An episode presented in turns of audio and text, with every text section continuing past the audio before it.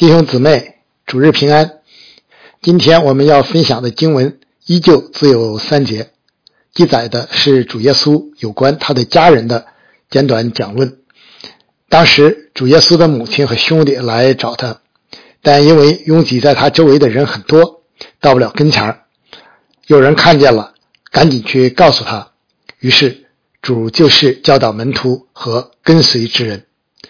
分享之前，我们先。一同祷告，天父，感谢你启示了你的话语，叫我们可以查验何为你善良、纯全、可喜悦的旨意。以下的时间，恭敬的仰望，交托在主的手中，求主将那赐人智慧和启示的灵大大的赏给我们，开启我们，光照我们，好叫我们看出你话语当中的奇妙。主啊，求你借着这段经文向今天的我们说话，好叫我们凡事。都行在你的心意当中，听我们的祷告，奉主耶稣基督的名，阿门。首先解释一下经文所提及的主耶稣的兄弟。按天主教的教义，既然玛利亚为永远的童贞女，这些人就不可能是主耶稣的亲兄弟，而只是堂兄弟。但这样的解释很不自然。最自然的理解就是他们是玛利亚和约瑟后来所生的儿子，是耶稣的亲弟弟，其中就包括了雅各书和犹大书的两位同名作者。到本段经文的时候，他们都还没有相信并跟随主。根据使徒保罗在哥林多前书的记载，主耶稣复活以后，曾向弟弟雅各显现。他后来成为耶路撒冷教会的长老，被称为教会的柱石。在那次关乎外邦人救恩的关键会议上做总结发言。三卷对观福音书都记载了这件事，路加又是最简洁的。从省略了细节和相关的上下文看，路加的重点就是要强调主所说。听了神之道而遵行的人，就是我的母亲、我的弟兄了。这一句，基督徒在从世界分别出来的同时，就拥有并进入了基督里新的家庭关系。基督徒在世存活期间，同时属于两个家，一个是地上的，一个是天上的，或者说，一个是属世的，一个是属灵的。也因此就有了两群家人，一群是属世的家人，另一群是属灵的家人。我们先来说地上的家，和所有的人一样，基督徒地上的家是以血缘和婚姻为基础建立起来的。一些人是先有了地上的家，然后呢才信主成为基督徒的；另一些人则相反，在这个家里。亲人包括夫妻、父母、兄弟、姐妹、子女以及其他亲戚，其身份、亲疏、呃性别等都有不同。这些亲戚关系是短暂的，只存在于日光之下的这段时期。当一个人离开世界时，这一切关系也就都结束了。这些亲戚关系也会因为婚嫁。死亡、收养等而变化，构成人生的悲欢离合与阴晴圆缺。呃，地上的家显然也是神所建立的，并蒙神的保守与祝福，是基督徒经历并见证信仰的重要场所。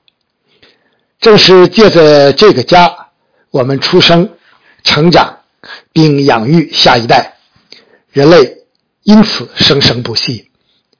十诫第五诫，也就是有关人与人关系的第一条诫命，就是当孝敬父母，就是关于地上之家的。因此，犹太人是极为重视家庭的。主耶稣的回答一定令当时在场的人非常惊讶。主耶稣是否啊？主耶稣是要否定？基督徒人间的亲属关系和在家庭中当尽的责任吗？肯定不是。神的儿子怎么可能与父神相左呢？就连后来的使徒保罗都一再重申：“你们做儿女的要在主里听从父母，这是理所当然的。要孝敬父母，使你得福，在世长寿。这是第一条带应许的诫命。新约与旧约是一致的，因为神是永不改变的。因此，人生在世，既要享受天伦之乐，又要尽为父、为子。”为夫、为妻、为亲属的各样责任。从十二岁到三十岁之间，尽管没有关于主耶稣的相关记载，但我们可以合乎情理的推断，主耶稣一定是在劳作，尽一个长子养家糊口的本分。有一个美丽的传说，说主耶稣是加利利最好的木匠，我觉得非常可信。神的儿子干什么一定都是最好的。从迦拿婚姻案上，玛利亚那么自然的吩咐耶稣的情形看，主耶稣在家一定是孝顺的。呃，是，有谁能比神的儿子更彻底的遵行神的诫命呢？主耶稣既然自己身体力行，主的门徒岂能不效法呢？在今天这样一个家庭。亲情都已经相当淡薄了的时代，基督徒在这方面就更该有美好的见证了。但现实却常令人惋惜。我们看见不少基督徒同样没有尽到亲属的责任，亏负家人，有些还相当过分。我们生活在世间，就当以孝敬父母、夫妻和睦、养育儿女。努力工作，供应家庭的需要，谨慎行事，以免将家人和自己放在危险之中。至于我们中国传统文化中提倡的所谓大公无私，保扬的所谓三过家门而不入，这些并不符合圣经，更不是主耶稣在这里要讲的意思。爱人如己，彼此顺服，孝敬父母，才是圣经启示的日光之下。处理家庭亲属关系的准则。呃，我们再来说天上的家，地上的家固然重要，但毕竟只是暂时的，不是本质的，是第二位的。一个基督徒真正的身份是属天的，天家才是我们永远的归宿，因此就是第一位的。形象的说，天上的家是通过。灵音建立的，由圣灵所重生的所有基督徒组成。与地下那个相比，在天上这个家里，众圣徒同有一位天父，彼此之间关系简单，没有辈分、年龄的差异，都是弟兄。呃，天上既没有婚姻，应该也不存在性别了。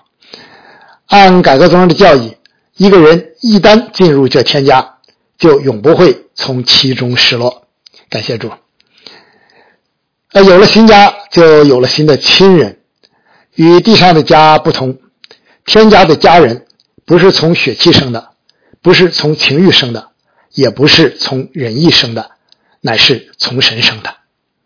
因此，这个家里一定是彼此相亲的，因为所有人都是出于一主、一信、一喜、一神。这个家一定是彼此相爱的，因为基督长阔高深的爱将众人联络在一起。这个家一定是彼此相合的，因为我们众人服侍同一位天父，同尊耶稣基督为主。这个家一定是彼此相通的，因为圣灵运行在我们中间。这家就是永生神的教会。感谢主。天上的众圣徒已经享受到这美好的一切，地上的教会尽管尚不完全，但也可以部分品尝到天家的美好。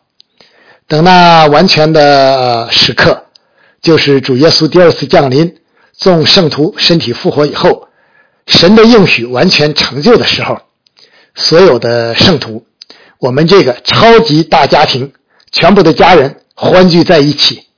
那时该多么美好啊！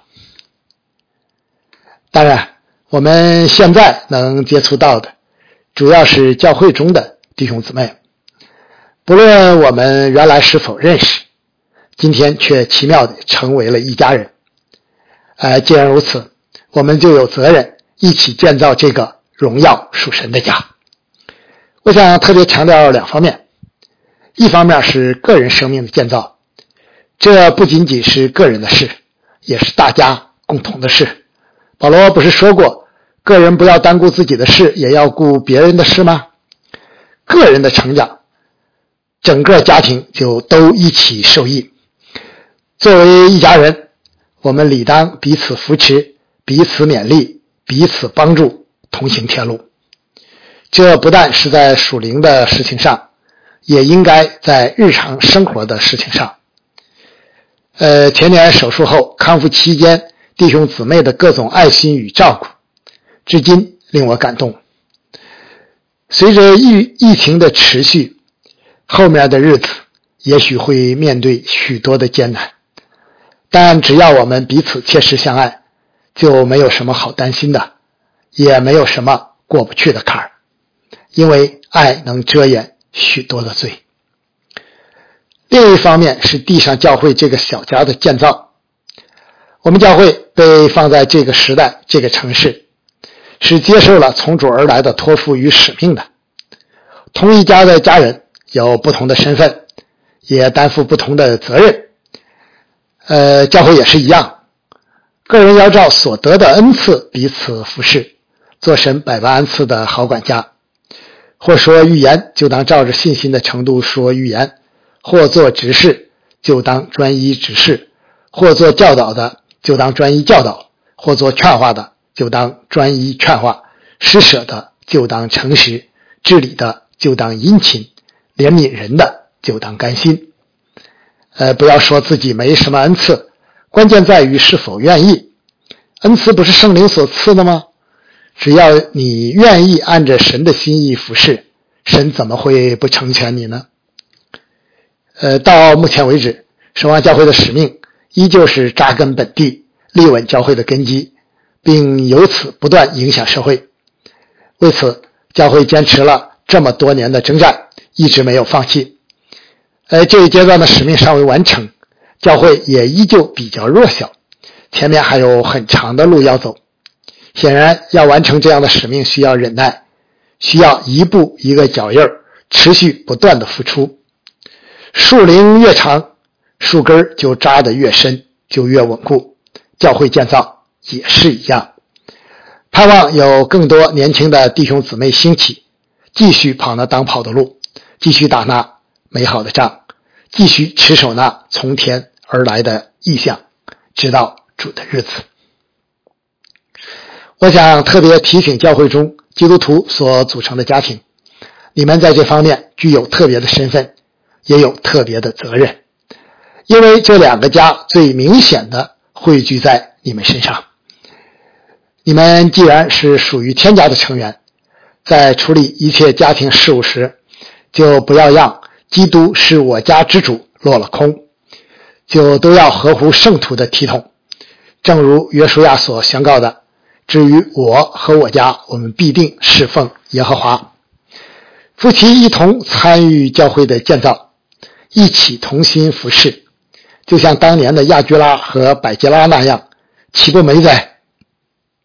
同时，作为社会的一员，要记得有责任，像灯台上的灯，在世人面前发出分别为圣的见证之光。比如，世人常以离婚作为解决家庭问题的出路，但基督徒却相信靠着主没有什么得胜不了的处境，于是就能忍受一时的艰难，凡事尊主为大。属灵的身份既是本质的第一位的，就应当按着属灵的原则看待并处理一切属世的事物，按着圣经的教训建造家庭。应当落实到每一个基督徒家庭的方方面面。按主耶稣在这里的教训，属于天家的人最显著的特点就是听并遵行神的道。我们都经此途径而重生，因为信道是从听道来的，听到是从基督的话来的。或是来到教会，或是通过亲戚朋友，或是通过福音单张，呃，或是在圣诞节的聚会中，我们听见了福音，被圣灵感动，相信了，接受耶稣为救主，因此进入了天家。没有人能通过其他途径重生得救。哈盖先知曾用比喻形象地说明了一个属灵的真理。圣洁是不能自动传递的，而污秽却能。没有人能因血缘或婚姻关系而自动进入天家。每个人都必须单独的做出信心的选择与回应。我们的责任就是把福音传扬出去，并为听到之人切切祷告，求圣灵的工作早日显明出来。每个基督徒都应该在日常生活中显出这样的特质。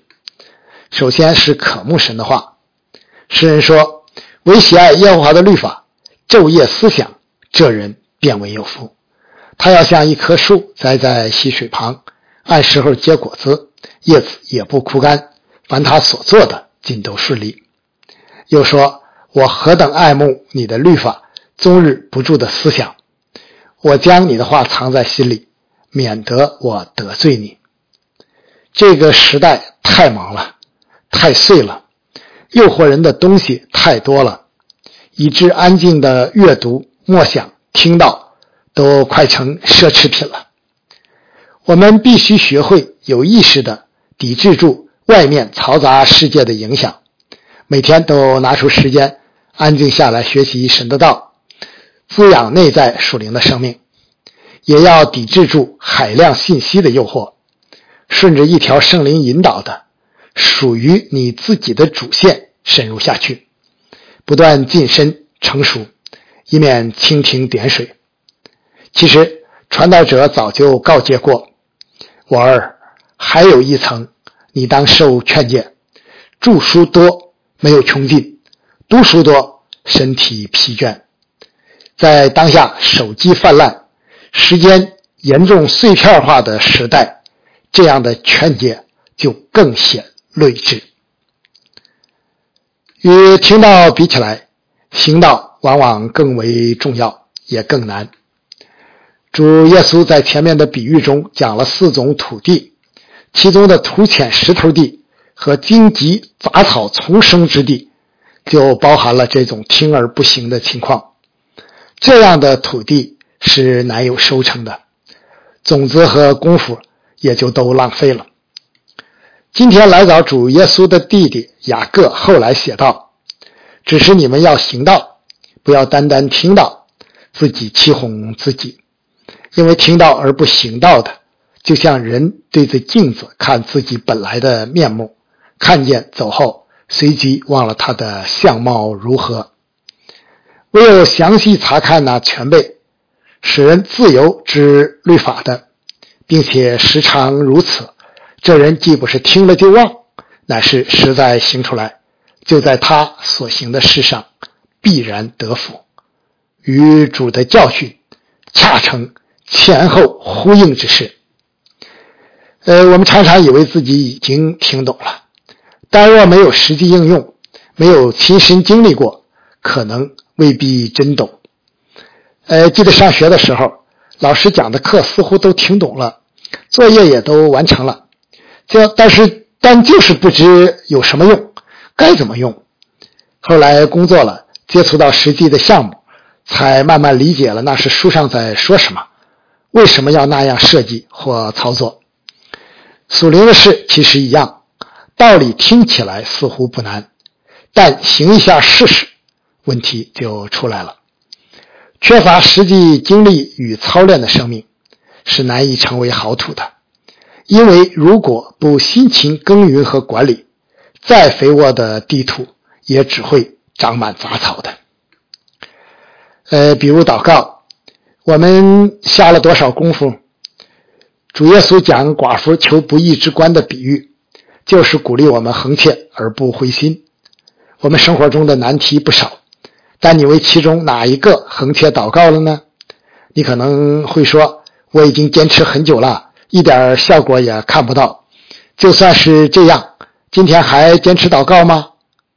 放弃容易，但只有忍耐到底的才能得救。我们一早起来参加晨祷，当然好，但逐日的清晨，你依旧起来吗？你自己的那些事情又放在什么时候祈求呢？我们撒完种就放任自流了，不下功夫管理，还美其名曰交托给神，却指望百倍的收成，哪里有这样的好事？种豆却指望得瓜，还动不动就埋怨神，这不公义啊！呃，一家人长期生活在一起，就一定会生出属于这一家的共同特点，因为既有遗传基因的作用，又有彼此间相互的影响。同样，神的道就是教会这个家属灵的基因，行道就是我们。彼此的影响，再加上圣灵与物生处的工作，啊，这是最重要的啊！听且遵行的特质就一定会呈现在教会中，并展示在世人面前。我们羡慕这样的生命吗？那就从祷告的操练开始吧。